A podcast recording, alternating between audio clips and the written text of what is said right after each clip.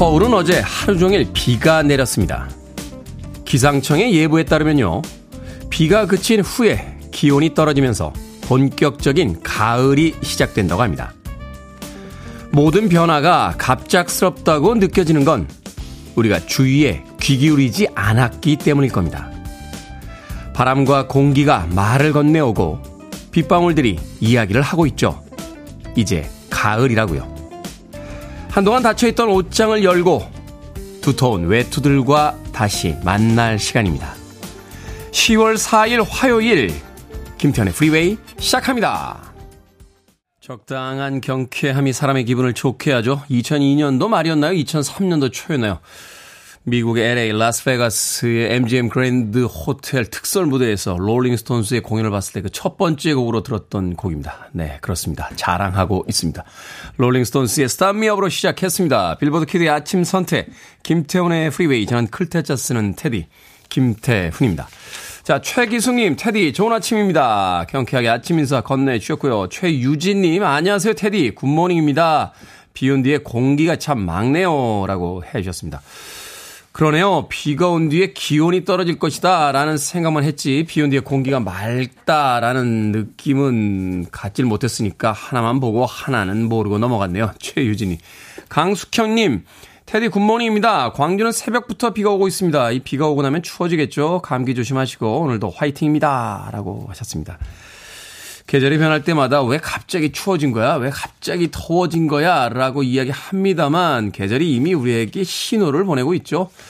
비도 보내주고 바람도 보내주면서 어제 저녁에 바람이 꽤 강하게 불어가지고 저녁 시간에 이건 뭐지? 태풍 오나? 하는 생각이 들 정도로 창문이 덜컹거리면서 바람이 불었던 그런 생각이 납니다. 이제 가을이다라고 자연이 우리에게 이미 알려주고 있는데 우리가 무심하다 보니 그 신호를 제대로 감지하지 못하는 것 같습니다.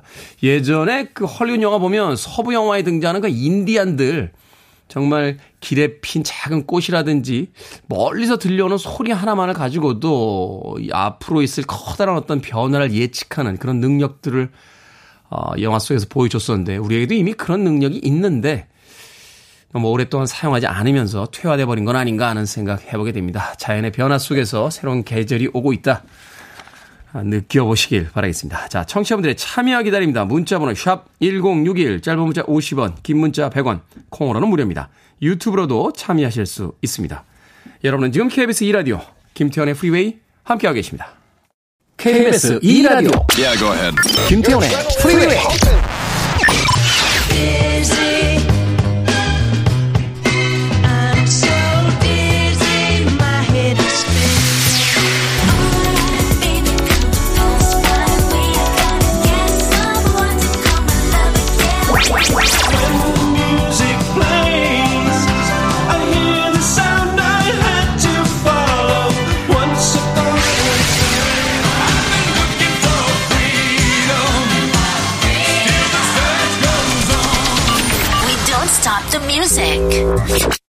흐린 화요일 아침에 분위기 있는 곡이었죠. 잭 와그너의 All I Need 듣고 왔습니다.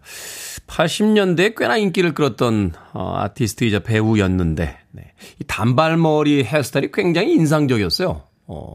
당시에는 이런 헤어스타일을 하는 사람들이 꽤 있었습니다. 우리나라에서 이제 대표적으로 윤상 씨 같은 분이 약간 이제 반단발 같은 이런 머리로 약간 뒷머리를 기르면서,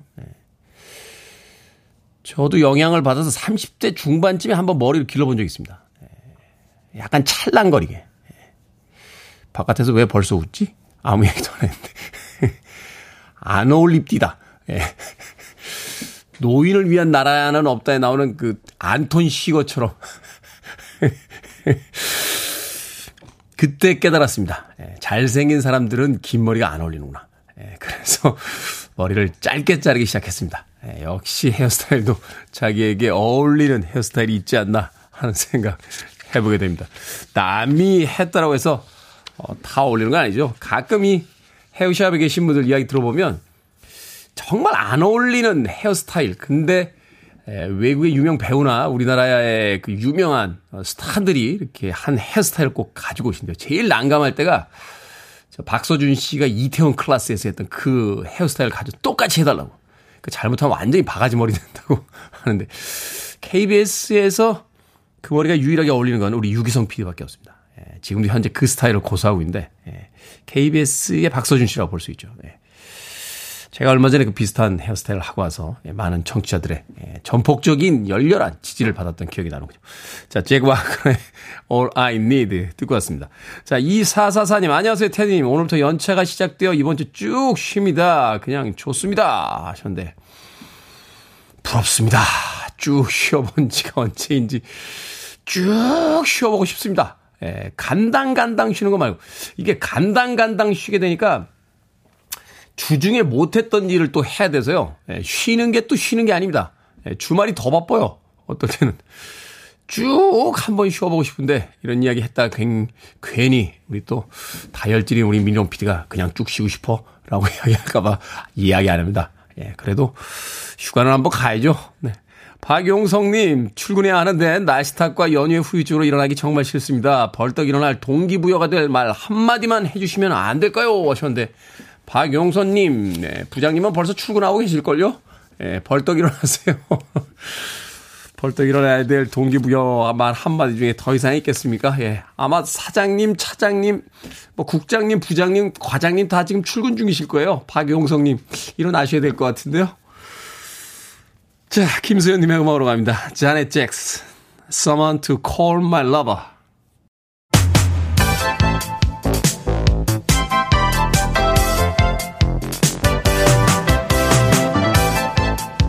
이 시각 뉴스를 깔끔하게 정리해드립니다. 뉴스브리핑 캔디 전희연 시사평론가와 함께합니다. 안녕하세요. 안녕하세요. 캔디 전희연입니다. 자, 서해 공무원 피격 사건을 조사하고 있는 감사원이요. 최근에 문재인 전 대통령에게 서면 조사를 통보한 것으로 확인이 됐습니다. 문재인 전 대통령 측에서는 질문지 자체의 수령을 거부하면서 무례하다 하는 이야기를 내놨습니다. 그렇습니다. 감사원이 서해 공무원 피격 사건과 관련해 문재인 전 대통령 측에 전화를 걸어서 서면 조사를 요구했고요. 또 이메일을 보냈지만 문 전 대통령 측이 그대로 반송했다고 전해지고 있고요. 문재인 전 대통령은 대단히 무례한 짓이라며 불쾌감을 표했다고 윤건영 더불어민주당 의원이 3일 전했습니다. 지금 이 사안을 놓고 여야가 정면으로 부딪히면서 강대강 대결이 더 심화될 것이라는 분석이 나오고 있는데 지금 민주당에서는 크게 세 가지에 대해서 반발하고 있습니다. 첫 번째, 감사원의 감사권 남용이다. 라고 하면서 직권남용으로 공수처에 고발하겠다라고 민주당의 입장을 냈는데요. 수사기관이 아닌 감사원은 수사기관이 아닙니다. 감사원이 퇴임해서 민간인이 된 전직 대통령을 조사할 수 있냐라고 지금 민주당에서 반발하고 있고요. 두 번째로 이 사건과 관련해서 서훈 전 국정원장, 박지원 전 국정원장 조사도 안 한 상태에서 질문지를 문재인 전 대통령 측에 들이민 것은 마치 무엇과 연관되어 있다는 인식을 심어주려는 모욕적의 의도다. 이렇게 민주당이 주장을 하고 있고요. 실무진 조사를 안 하고 바로 문재인 전 대통령한테 질문지가 전달이 된 겁니까? 네, 그렇습니다. 지금 서훈 박지원 국정원장도 조사가 안 된 상황이죠. 세 번째. 그리고 지금 검찰 수사도 진행 중인데 그게 마음대로 안 되니까 감사원을 통해서 이중조사를 하려는 거 아니냐라고 민주당이 굉장히 반발하고 있고요. 이재명 대표는 국민이 맡긴 권력으로 야당 탄압하고 전 정부의 정치 보복화하는 데 주력하고 있다 이렇게 비판을 했습니다. 하지만 국민의힘은 정반대 입장이에요. 국민의 질문에 답할 의무가 있다며 조사에 응하라고 국민의힘은 주장을 하고 있고요. 국민의힘 정진석 비대위원장도 문재인 전 대통령이 겸허한 마음으로 대응하는 게 옳다라고 주장을 하고 있습니다. 감사원은 감사 수행 과정에서 실체적 진실을 밝히기 위해 전직 대통령들에게 질문서를 보낸 사례가 있다라고 밝혔습니다. 대통령실은 이 사안에 대해서 별도의 입장을 밝히진 않았습니다만 지금 여러 가지 해석이 나오고 있습니다. 왜 이 시기에 감사원이 문재인 전 대통령에게 이런 서면 조사를 시도를 했는가? 뭐 지금 여론조사 전문가들이 언론에 한 인터뷰를 보면 지금 윤석열 대통령의 외교 관련해서 이후에 뭐 비속어 논란 빈손 외교 논란이 일고 있습니다. 그리고 이것이 국정감사 기간 내내 계속될 것이라는 전망이 나오고 있는데 혹시나 전국 국면을 위해서 이른바 문재인 전 대통령을 때리는 카드를 썼다 이런 분석도 지금 일부 언론에서 나오고 있습니다. 그러니까 전국 전환용이라는 거죠. 예, 뭐 일부 여론조사들이 관계자들이 그렇게 분석을 하고 있는데 어쨌든 대다수 전문가들의 공통된 의견은 나오고 있습니다. 지금 여야 협치는 물 건너갔다. 라는 거죠. 국정감사에서 민주당은 현 정부의 어떤 문제점을 비판하려고 하고 국민의힘은 전 정부의 실정을 부각하겠다라는 프레임을 이어 세워놓고 있는 상황이기 때문에 지금 굉장히 나라가 어려운데 협치를 해도 모자란데 협치가 더 어려울 것이다라는 우려가 제기되고 있습니다. 지금 경제 상황 최악으로 가고 있는데 지금 정파적인 이 싸움이 계속되는 게 어떻게 과연 국민들에게 보여질지 좀 생각들을 해 주셨으면 좋겠습니다. 자, 이어서 윤석열 대통령의 지지도 4주 만에 하락세로 돌아섰다고요? 예, 리얼미터가요. 미디어 트리뷴 의뢰로 지난달 26일에서 30일 전국 성인 2,522명을 대상으로 조사한 결과가 공개됐습니다. 윤석열 대통령 국정수행에 대한 긍정평가 31.2%였고요. 부정평가는 66%였습니다. 이 31.2%라는 것은요. 리얼미터 조사 기준으로 8월 2주차 이래 가장 낮은 수치이고 최저점이었던 8월 1주차의 29.3%에도 근접한 수치입니다. 그리고 우리가 여론조사가 굉장히 어떤 흐름을 보여준다라고 했을 때 전주에 비해서 어떻게 변했냐를 많이 봅니다. 전주에 비교해봤더니 긍정평가 3.4%포인트 내려갔고 부정평가는 3.8%포인트 상승했습니다. 결론적으로 우리가 그래프의 흐름을 봤을 때 긍정과 부정의 폭이 더 넓어졌다 이렇게 볼 수가 있겠죠. 지역별로 봤더니 보수의 핵심층이라고 할 수 있는 대구, 경북에서도 부정평가가 8.1%포인트 올랐다고 하는데요. 지금 리얼미터 측 전문가들의 분석을 보면 대통령의 비속어 사용 논란에 대해서 자막 조작, 언론 왜곡으로 맞받아치면서 전국이 급등했고 이런 점이 영향을 미쳐 지지율이 30% 선을 위협하고 있다라고 분석을 했습니다. 이번 조사 표본 오차 95% 신뢰 수준에서 플러스 마이너스 2.0%포인트, 무선 97%, 유선 3%, 자동응답 전화 방식으로 진행됐고요. 자세한 내용은 중앙선거 여론조사 심의위원회 홈페이지에 참조하시면 됩니다. 자, 브라질 대통령 선거에 전 대통령인 룰라가 출마를 했습니다. 투표 결과 룰라 전 대통령 1위를 했지만 결선 투표가 예정이 되어 있다고요? 그렇습니다. 브라질 대선 결국은 30일 결선 투표에서 승부를 가리게 됐죠. 현지 시각 2일 결과를 봤더니 1차 투표 98.8%를 개표한 결과 루이스 이나시오 룰라 다시바 전 대통령 48.1%, 자이루 보소나루 대통령 43.5%입니다.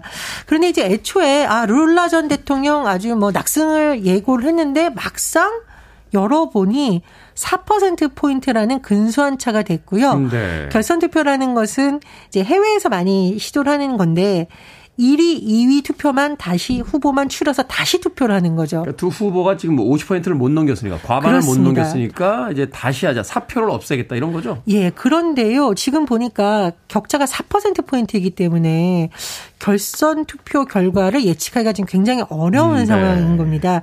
이번 선거는 이른바 좌우를 상징하는 전현직 대통령의 대결이라는 점에서 굉장히 관심을 모이고 있는데 최근 국제정치 흐름을 보면 유럽을 중심으로 극우 세력이 다시 승기를 잡고 있다는 분석이 나오고 있죠. 네. 과연 브라질의 대선은 어떤 결과로 나올지 또 오는 30일 결선 투표에 많은 사람들의 관심이 모아질 것으로 보입니다. 그렇군요. 유럽은 지금 우파들이 우세한 상황인데 과연 또 이제 브라질을 중심으로 한 이제 남미라든지 이 라틴 쪽은 또 어떤 또 정치적인 변화가 있을지 지켜보도록 하겠습니다.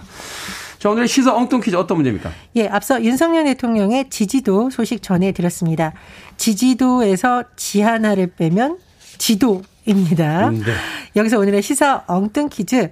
지도는요, 지구 표면을 일정한 비율로 줄여 평면에 나타낸 그림입니다. 이 지도를 구 형태로 만든 모형은 뭘까요?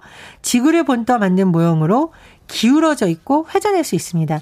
1번 리본, 2번 근본, 3번 지구본, 4번 주민등록 등본. 정답 아시는 분들은 지금 보내주시면 됩니다. 재미있는 오답 포함해서 모두 10분에게 아메리카노 쿠폰 보내드립니다. 지구를 구 형태로 만든 이것은 무엇일까요? 지구를 본떠 만든 모형으로 기울어져 있고 자유롭게 회전할 수 있습니다. 1번 리본, 2번 근본, 3번 지구본, 4번 주민등록 등본 되겠습니다. 문자번호 샵 1061, 짧은 문자 50원, 긴 문자 100원, 콩으로는 무료입니다. 뉴스브리핑 전희연 시사평론가와 함께했습니다. 고맙습니다. 감사합니다. 닥터 앤 메딕스입니다. Spirit in the Sky.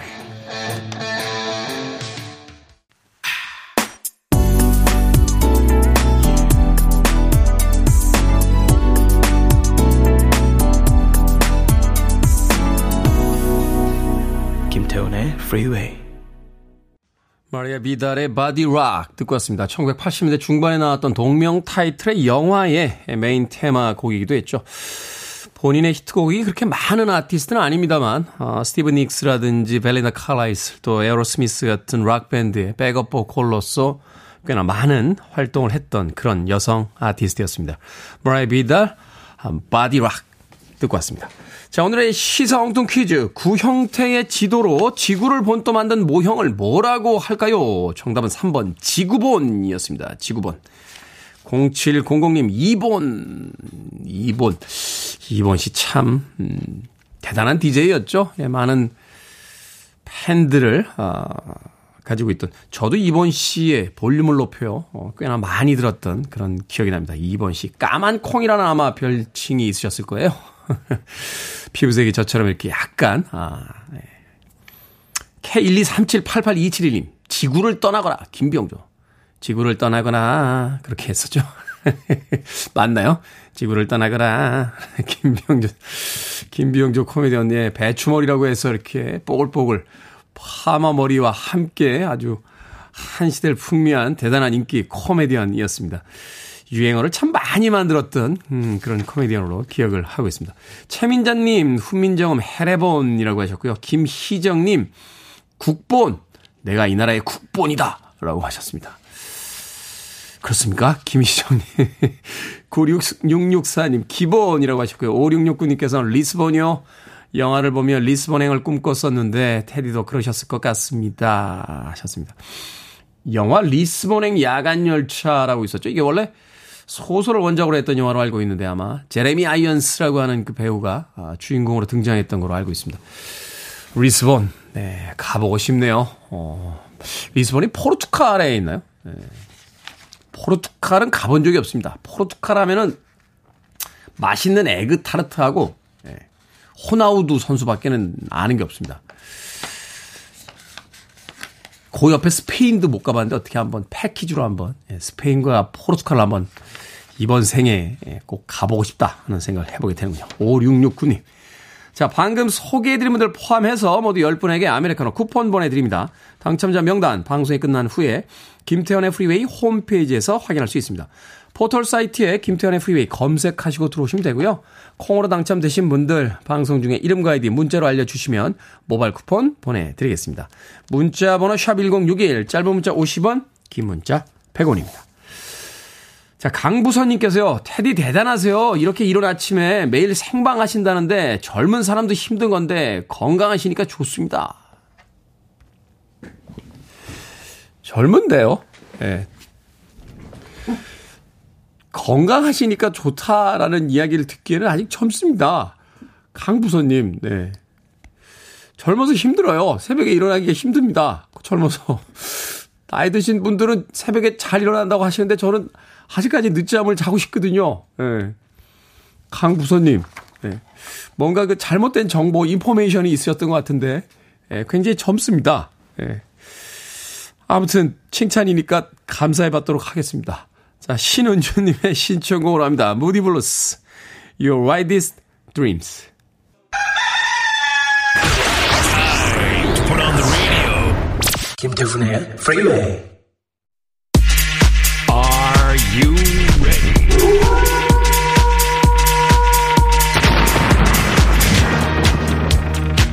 아무리 고민해도 답이 보이지 않는다면 잘 오셨습니다. 결정은 해드릴게. 신세계 상담소.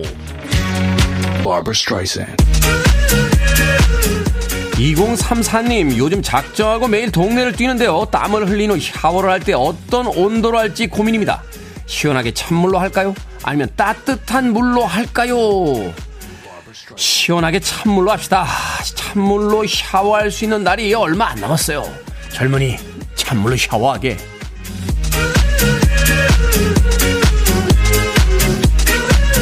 빛나님, 요즘 새삼스럽게 부대찌개에 빠져서 밀키트를 사서 일주일에 2번씩 먹고 있습니다. 건강을 생각해서 당분간 먹지 말까요? 아니면 질릴 때까지 일주일에 2번씩 먹을까요? 뭐 질릴 때까지 일주일에 2번씩 먹어보죠. 일주일에 3번 넘게 술도 마시는데 밀키트 2번 먹는다고 뭔 일 나겠습니까?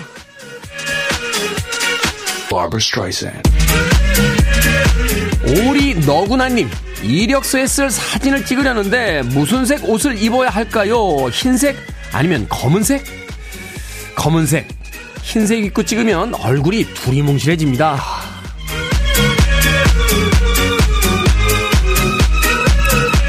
(1206님) 동네 엘리베이터에서 강아지들 만날 때마다 인사하고 말 걸고 이름을 물어보곤 하는데요. 동생이 창피하다면서 동물들한테 말 걸지 말라고 합니다.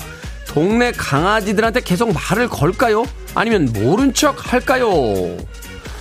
뭐 계속 말 겁시다. 말하고 이야기할 수 있는 것들이 많다는 건 좋은 거죠. 저는 가끔 선배님 카페에 금붕어하고도 말하곤 합니다. 야, 금붕어인데 왜 분홍색이냐? 하면서요. 방금 소개해드린 네 분에게 선물도 보내드립니다. 콩으로 뽑힌 분들 방송 중에 이름과 아이디 문자로 알려주세요. 고민 있으신 분들도 계속해서 보내주시기 바랍니다. 문자번호 샵 1061, 짧은 문자 50원, 긴 문자 100원, 콩으로는 무료입니다. 슬라이 폭스입니다. Let's go all the way.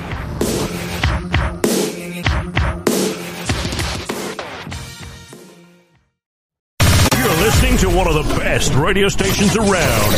You're listening to 김태훈의 Freeway. 빌보드 키드의 아침 선택 KBS 2라디오 김태훈의 Freeway 함께하고 계십니다. 1부 끝곡은 최지연님의 신청곡이에요. No Doubt의 Don't Speak 듣습니다. 저는 잠시 후 2부에서 뵙겠습니다.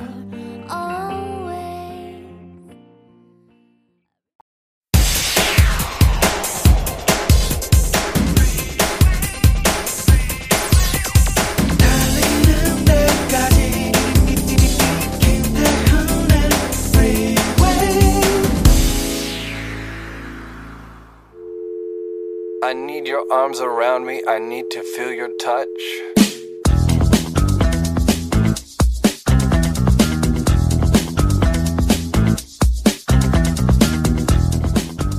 백종원의 요식업 성공 비결 10개명.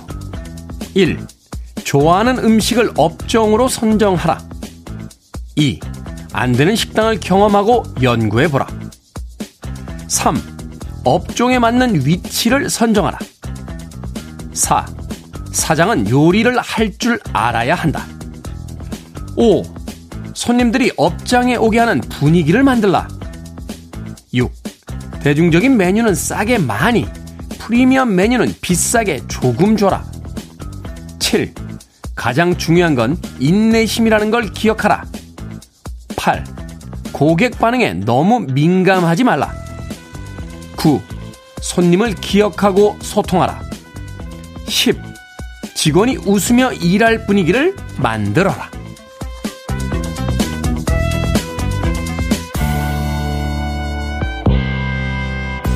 A golden bird that flies away, a candle's fickle flame.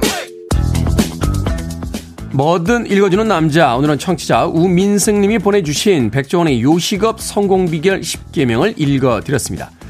다른 사람이 하는 일은 좋은 점부터 보이기 마련이죠. 내가 하면 더 잘할 것 같고 여유를 즐기며 일할 수 있을 것 같지만 장사라는 게 그리 호락호락하지 않습니다.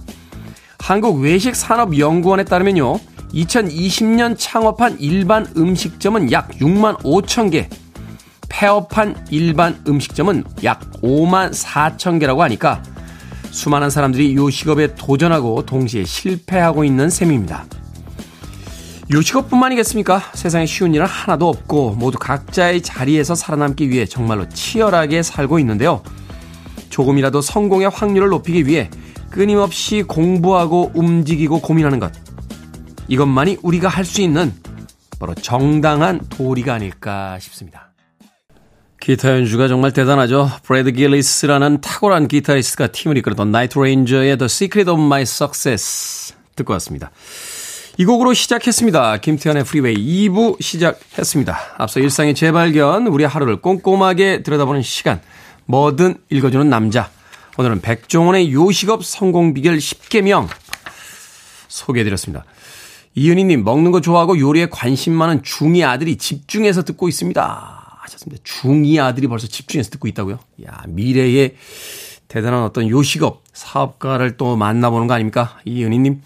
강정림님, 직원이 웃으면 음식이 맛납니다.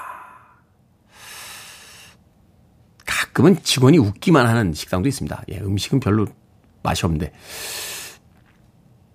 뭐, 그래도 직원들이 웃어주면은 같은 음식이라도 좀 더 맛있게 느껴지지 않을까 하는 또 생각도 드는군요. 강정희님, 제가 이 나이 먹으면 깨친 것이 자기가 하는 일이 제일 쉽다라는 겁니다. 남의 것은 뭐든 쉽고 거저되는 것 같지만요. 그게 그렇지가 않습니다. 라고 하셨습니다. 그렇죠. 남이 하는 것은 다 쉬워 보이는데 막상 해보면 그렇지가 않습니다. 저도 음악 나가는 동안 이 성공비결 10계명을 김태현의 프리웨이에 한번 대입해서 봤어요. 좋아하는 음식을 업종으로 선정하라. 뭐 음악을 가장 좋아하니까 그것으로서 직업을 선택하는 건 나쁘지 않은 것 같고요. 안 되는 식당을 경험하고 연구해보라. 청출이 잘 안 나오는 방송들을 이렇게 보면은 거기까지만. 업종에 맞는 위치를 선정하라. 저는 제가 아침 시간대에 맞을 거라고 생각하지 않았습니다. 저는 원래 심야를 지향했던 인물인데 우리 날카로운 미니롱 PD의 선구안이 있었던 거죠. 지금에 와서는 2년 만에 이제 아침이 더 편하다 하는 생각을 해보게 되는데 업종에 맞는 위치를 선정한 건가요? 가장 중요한 건 인내심이라는 걸 기억하라. 많은 KBS 관계자분들께서 기억해 주셨으면 좋겠습니다. 인내심이 중요합니다. 자, 좀 기다려 주십시오. 이미 2년 만에 엄청난 성취를 이뤄냈죠. 하지만 더 큰 성취를 위해서 달려가고 있으니까 좀 더 많은 인내심으로 김태현의 프리웨이를 기다려 주시길 진심으로 부탁드리겠습니다. 자, 뭐든 읽어주는 남자. 여러분 주변에 의미 있는 문구라면 뭐든지 읽어드립니다. 김태현의 프리웨이 검색하고 들어오셔서 홈페이지 게시판 사용하시면 됩니다. 말머리 뭐든 따라서 문자로도 참여 가능하고요. 문자번호 샵 1061, 짧은 문자 50원, 긴 문자 100원, 콩으로는 무료입니다. 오늘 채택 대신 청취자 우민승님에게 촉촉한 카스테라와 아메리카노 2잔 모바일 쿠폰 보내드리겠습니다. I want it, I need it, I'm desperate for it. Okay, let's do it. 김태훈의 프리웨이. 신성호님께서요. 아, 천사구나라고 이야기하셨습니다. 오늘 10월 4일이죠. 1004 천사데이를 맞이해서 천사가 들어간 두 곡의 음악 이어서 들려드렸습니다. 주스 뉴턴의 엔젤 오브 더 모닝, 이어진 곡은 80년대 뭐 제2의 비틀스로까지 불렸던 대단한 팀이었죠. 제이 갈스 밴드의 엔젤인 블루까지 두 곡의 음악 이어서 들려드렸습니다. KTV님, 테디 굿모닝입니다. 오늘 300일 아가랑 부산에 3박 4일 여행 출발합니다. 신랑이 여름 내내 출장 다녀서 휴가는 못 갔거든요. 내일 6시에 기상하는 아기 덕분에 부산에서도 꼭 라디오 들을게요 라고 하셨습니다.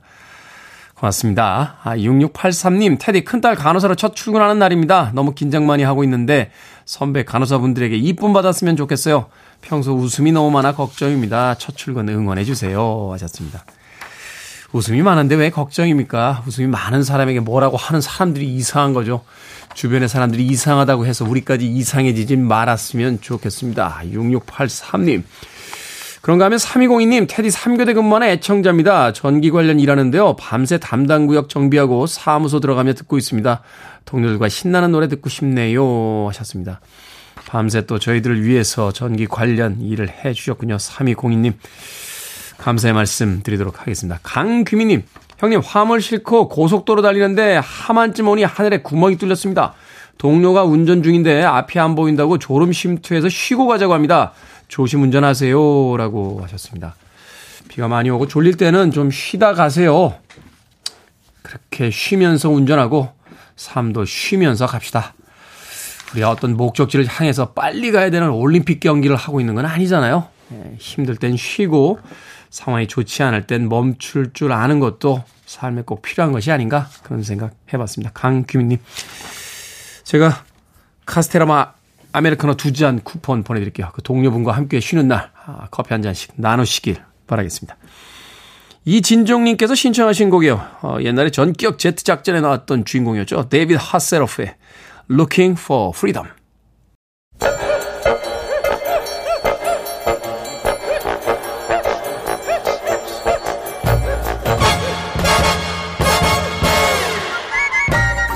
온라인 세상 속 촌철살인 해악과 위트가 돋보이는 댓글들을 골라봤습니다. 댓글로 본 세상.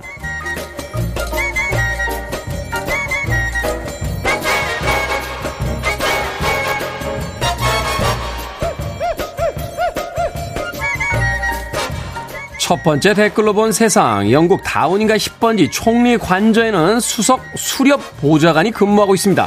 바로 고양이 레리인데요. 캐머런 총리가 6.25 센터에서 입양한 뒤 총리가 3번 바뀌는 동안에도 총리 관저를 지키고 있다는군요. 지난해에는 입주 10주년을 맞기도 했습니다. 레리는 자신이 내킬 때마다 총리 관저 앞을 돌아다니며 사람들과 사진을 찍어준다는데요. 여기에 달린 댓글들입니다. 소금님, 와 진짜 묘생역전이네요. 길거리 떠들던 길냥이에서 영국 최고 권력자들과 안락한 삶을 보내게 되다니요. 이사랑님, 사람들이 동그랗게 둘러싸고 사진을 찍는데도 가만히 앉아있네요. 미디어를 좀 아는 고양이 같아요. 이 잔인한 세상에서 유일한 낙은 음악과 고양이뿐이다. 슈바이처의 이야기죠. 영국의 정치인들도 이 이야기를 알았던 걸까요? 잔인한 정치판에서 유일한 낙은 고양이뿐이구나.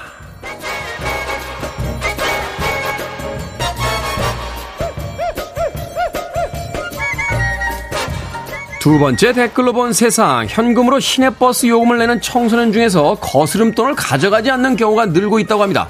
한 매체 보도에 따르면 버스 정류장에서 만난 학생이 과자 하나도 1,000원을 넘는데 몇십 원, 몇백 원을 받는 게 의미 없는 것 같다며 사람이 많을 땐 잔돈을 받는 게 부끄럽다고 했다는군요. 동전을 받으면 소리도 나고 귀찮다는 의견도 있었습니다. 버스 기사들 역시 거스름돈을 가져가라고 해도 그냥 가버리는 경우가 종종 있어 황당하다. 라고 전했다는데요. 여기에 달린 댓글들입니다. 근육이님, 버스 돈통에서 동전 나오는 소리가 경쾌하고 신기해서 잔돈 받는 게 항상 기다려졌었는데 인식이 이렇게 달라졌군요. 제이크님, 잔돈 거슬려 받는 게 부끄러운 게 아니라 남의 시선을 인식하며 사는 게 부끄러운 거라는 생각이 드네요. 근데 어릴 땐요 별게 다 부끄럽고 별게 다 이상하고 그럽니다.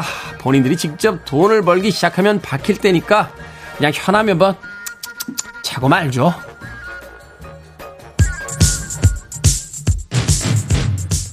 에미 스튜어트입니다. 나가노드.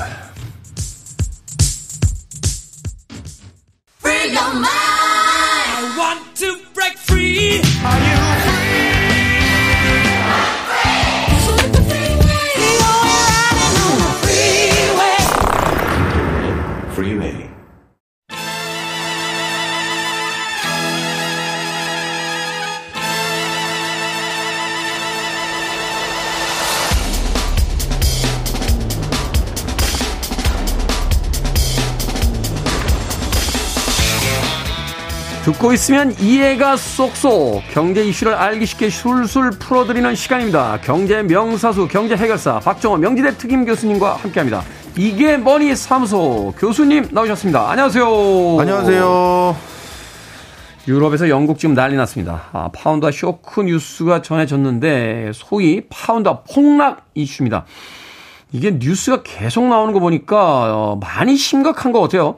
그래서 오늘은 파운드 쇼크에 대해서 좀 여쭤보도록 하겠습니다. 어느 정도 폭락을 한 겁니까? 예, 이거를 어떻게 말씀드리는 게 좋을까 이제 고민을 하다가요. 네. 이렇게 말씀드리고 싶습니다. 아마 우리들이 대부분 한 번씩 돈을 빌려봤던 가장 큰 원인 중에 하나는 아마 주택을 구매하기 위해서, 전세를 얻기 위해서겠죠. 그렇죠. 목돈, 큰 돈이 들어가야 되니까. 예, 맞습니다. 그래서 그걸 주담대 대출이라든가 전세자금 대출 이렇게 부르는데요. 그런데 요즘 이제 금리가 많이 올라가면서 주택담보대출이라든가 전세자금이 뭐 1% 가까이 상승한다라고 하면서 우리가 진짜 큰 눈살을 찌푸리지 않겠습니까? 그렇죠. 자, 그런데 우리 같은 개개인에게는 워낙 신용이라든가 경제 상황에 불안불안하니까 금리가 1% 가까이씩 변할 수가 있지만, 국가라는 거는 금리가 1% 가까이, 그것도 일주일 만에 변하는 경우는 극히 드물거든요. 왜냐하면 그렇게 변하면 안 되죠. 이게 규모가 워낙 크기 때문에. 그렇죠. 예. 특히 영국이고 파운드 하면 기축통화거든요. 유럽의 기축통화죠. 예. 오. 그런데 영국이 돈을 빌릴 때 발행하는 게 국채 아니겠습니까? 네. 근데 영국 국채에 적용되는 금리가 일주일 만에 1%포인트 올라버렸어요. 어이구야. 이거는 무슨 그 소상공인에게 돈 빌려주는 것도 아니고, 네. 야, 영국이란 나라의 금리를 이렇게 단기간에 1% 가까이 더 주지 않고선 내가 영국 너희들한테 돈 안 빌려줘, 이렇게 할 정도로 불안불안해졌다라는 거니까 어마어마한 거고요. 이게 사실 이제 국가 간에 거래게 되면 이게 무슨 10억, 20억 이런 문제가 아니잖아요. 이게 뭐 몇백억이 뭐야? 이게 거의 몇천억이나 조단위의 어떤 일이, 네. 왔다. 거기서 1%라면 어마어마한 겁니다. 네. 그래서 1% 올라서 어느 정도 수준이 됐냐 하면, 유럽에서 가장 재정 건전성이 취약한 나라로 분류하고 있는 곳이 그리스하고 이탈리아인데, 그리스하고 이탈리아의 국채와 똑같은 수준의 금리 수준까지 올라와서, 그래서 지난주에 난리가 났던 겁니다.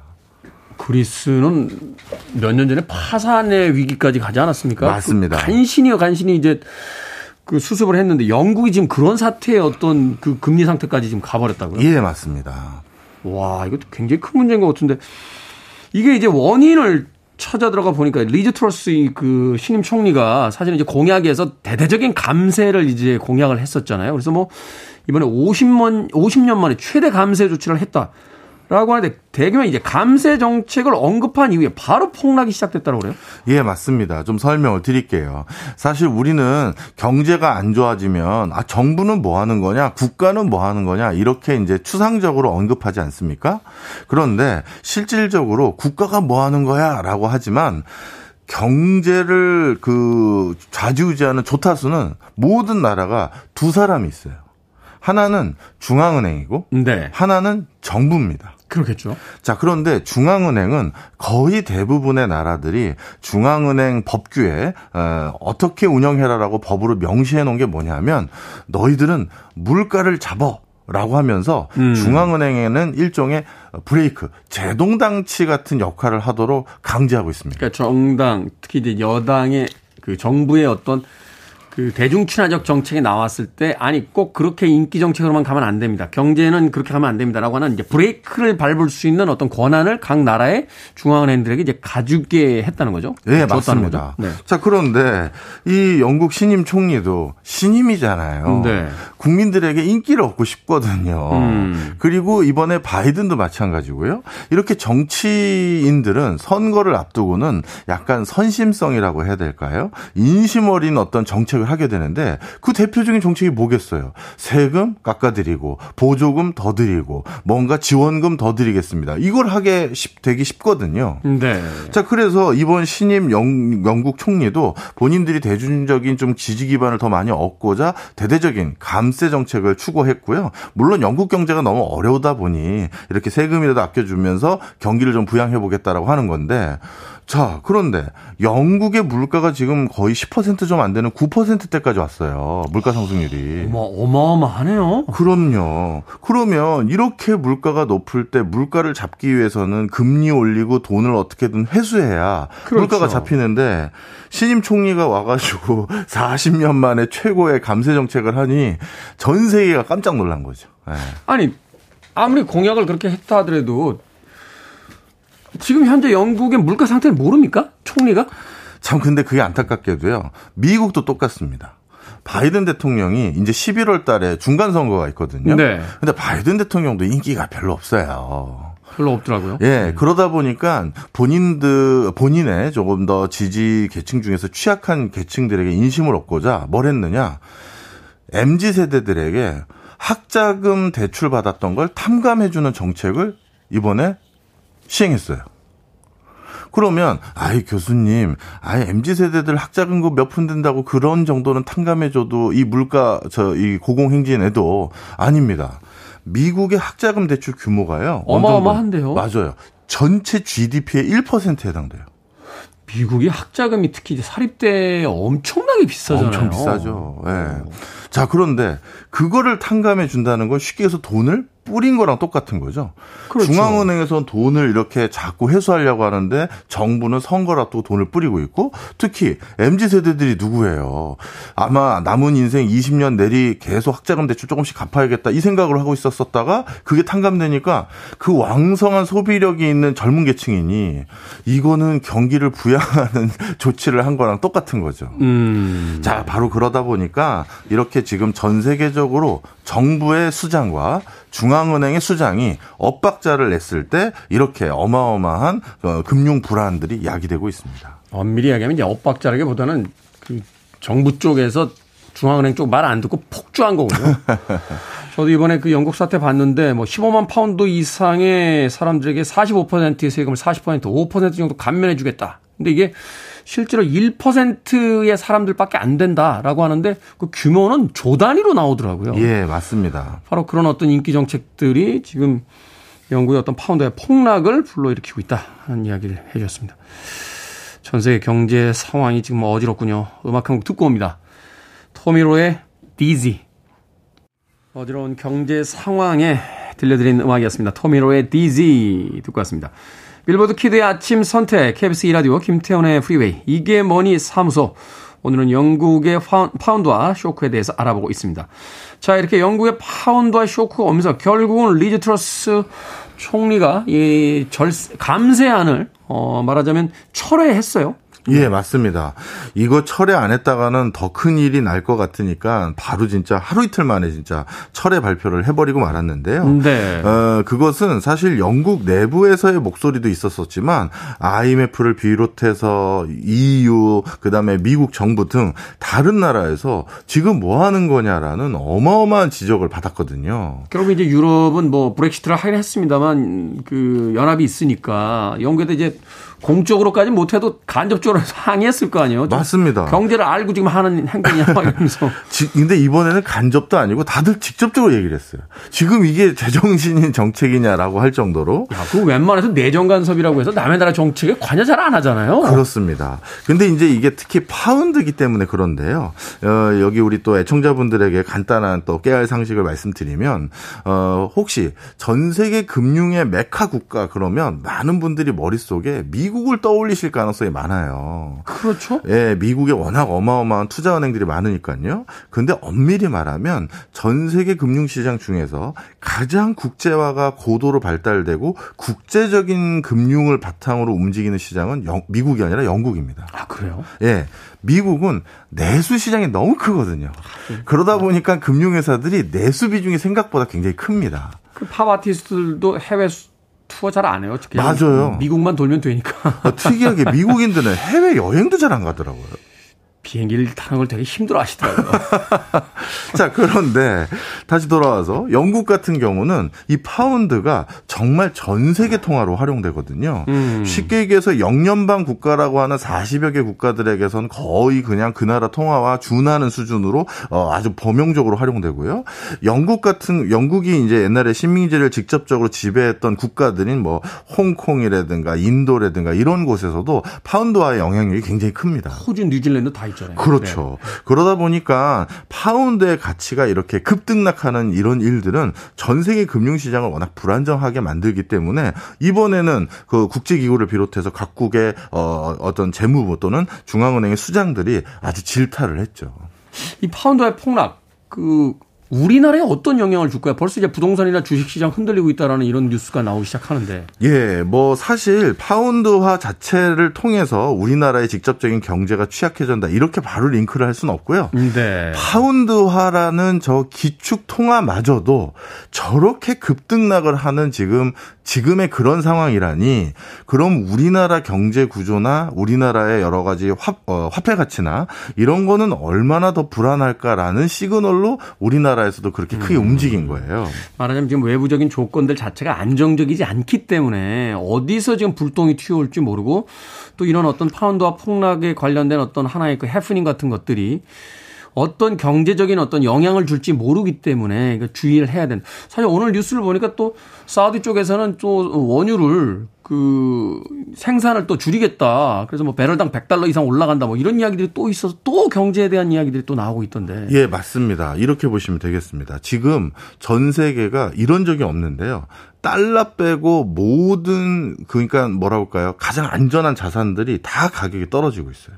오늘 주제였던 파운드와 지금 급락해가지고 이런 이슈거리가 되고 있고요. 네. 그다음에 파운드 바로 옆에 있는 유로화도 최근 20년 이래 최저치를 기록하고 있고요. 그다음 또 다른 대표적인 안전통화인 엔화 같은 경우도 최근 24년 이래 가장 떨어져 있어요. 지금 뭐 엔화 많이 떨어졌다고 일본 여행 가야 된다고 하시는 분들이 있더라고요. 그다음에 금 가격. 이렇게 경제가 불안하면 원래 금값 오른다고 하잖아요. 네. 근데 금 가격도 떨어진 게 달러가 너무 강세를 해서. 아, 이게 시소를 타는데 금이냐 달러냐 뭐 이렇게 그렇죠. 왔다 갔다 하는데 이제 달러가 올라가니까 금 쪽에 있던 자금들이 다 달러 쪽으로 가는군요. 맞습니다. 그리고 또 한 가지 실물 부분으로 달러만큼 가치가 있는 게 바로 유가인데. 유가, 석유. 그런데 유가마저도 또 가격이 떨어지는 거예요. 그러다 보니까 중동을 비롯한 여러 산유국들도 오히려 더 감산을 해도 되겠다라고 생각할 정도까지 이른 것입니다. 사실 그래서 이렇게 유가를 다시 끌어올리면 유럽에다가 지금 가스 공급하고 있는 러시아가 또 반사의 이익을 얻을 거다. 뭐 참 국제사회 복잡합니다. 네, 그래서 오늘 이제 결론을 좀 말씀드리려고 하는데요. 네. 이제 두 가지입니다. 첫째, 우리나라 같이 이제 어떻게 보면 국내에서만 유통되는 화폐 가치 같은 경우는 파운드화나 엔화나 유로화 같은 기축통화보다 훨씬 더 취약할 수밖에 없겠죠. 그렇겠죠. 그러다 보니까 앞으로 우리나라 환율도 상당히 불안전할 일들이 많아지겠구나 이렇게 하나 보시면 되겠고요. 그다음 두 번째는 유럽 전체의 불안전성이 엄청나게 커지겠다라고 보시면 될 것 같아요. 이거는 뭐 어떻게 말씀드리면 되냐면요. 원래 지금 유럽이 유로화 쓰기 전에 옛날엔 각국이 각자의 통화를 썼었잖아요. 그렇죠. 그런데 그 각자의 통화를 하나의 통화로 합치니까 당연히 그 유로는 어디에 수렴할 수밖에 없냐면 평균에 수렴할 수밖에 없어요. 그렇죠. 예. 그런데 예전에 유럽 각자가 통화를 썼을 때 프랑스의 프랑이라든가 독일의 마르크 같은 경우는 얘네들은 국력이 세잖아요. 네. 근데 센 국력에 비해서 평균적인 통화를 쓰니까 자신들이 사용하는 유로화는 화폐 가치가 평가절하됐겠죠. 떨어졌겠죠. 그러니 독일 경기가 그동안 20년 가까이 좋았던 이유가 그것 때문이에요. 반대로 이탈리아하고 그리스 아까 취약하다고 말씀드렸죠. 이들이 각각 썼던 통화들은 원래 또 그 통화 가치가 떨어졌을 텐데 네. 평균에 수렴하니까 올라갔겠죠. 자신의 국력에 비해서 비싼 통화를 쓰는 거예요. 그러니 이들 나라의 제품과 서비스가 외국에 잘 팔리겠습니까? 안 팔리는 거죠. 그런 상황인데. 왜냐하면 어떤 경제적인 어떤 퀄리티도 떨어져 있는데 가격은 올라가 버리는 상황이니까. 그렇습니다. 자, 그런데 지금 이렇게 파운드화의 불확실성을 보셔서 아시겠지만 앞으로 유로화 가치가 급등락하기 시작하면서 유럽 각국의 경제 상황도 크게 시비가 엇갈릴 것이다. 예. 국력에 따라서 또 그 영향이 달라질 것이다. 이런 위기 상황을 맞이할 때마다 우리가 왜 더 강한 국력을 가져야 되고 또 안정적인 경제 상황을 가져야 되는지가 또 나오는 것 같습니다. 이게 뭐니 사무소 오늘은 연구의 파운드 쇼크와 우리 경제에 미치는 영향, 박정원 명지대 특임 교수님과 이야기 나눠봤습니다. 고맙습니다. 감사합니다.